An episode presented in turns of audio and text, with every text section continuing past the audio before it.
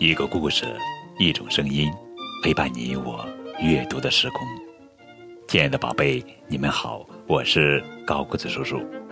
今天要讲的绘本故事的名字叫做《迟到的理由》，作者是姚佳文图，明天出版社。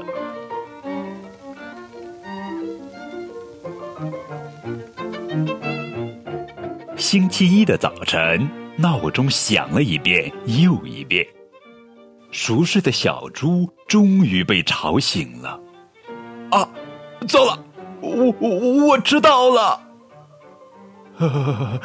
安静的学校一点儿声音都没有，安静的走廊一点儿动静也没有。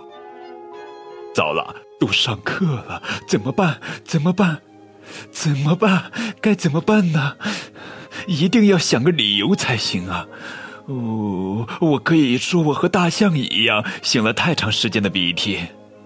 小猪很快的摇摇手。哦，不不不，我没有那么长的鼻子，老师不会相信。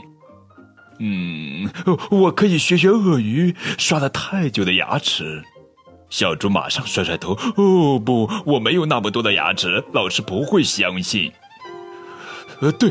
对了，我可以像长颈鹿那样，因为围了很久很久的围巾才迟到的。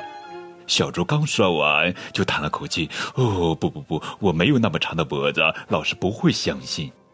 这些都是别人的理由。再想想，再想想，再想想，再想想。老师为了按时起床，爸爸给我买了好多闹钟，没想到他们一起响了，于是我不停的关闹钟，关闹钟，关闹钟，关闹钟，关闹钟，关闹钟，关闹钟，关闹钟。”老师为了有力气上课，妈妈给我做了超级丰盛的早餐，于是我使劲吃，使劲吃，使劲吃。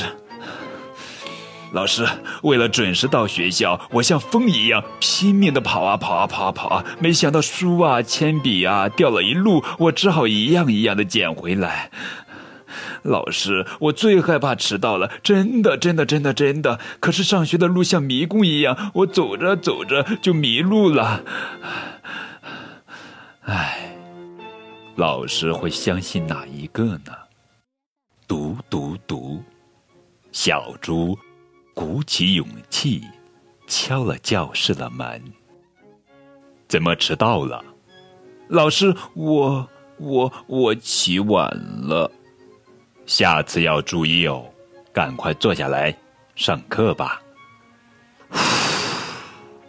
小猪长长的。舒了一口气，原来这才是最好的理由啊！这真是一本贴心的图画书呀！它几乎是悄悄的告诉小朋友们一个秘密：诚实其实是最好的选择。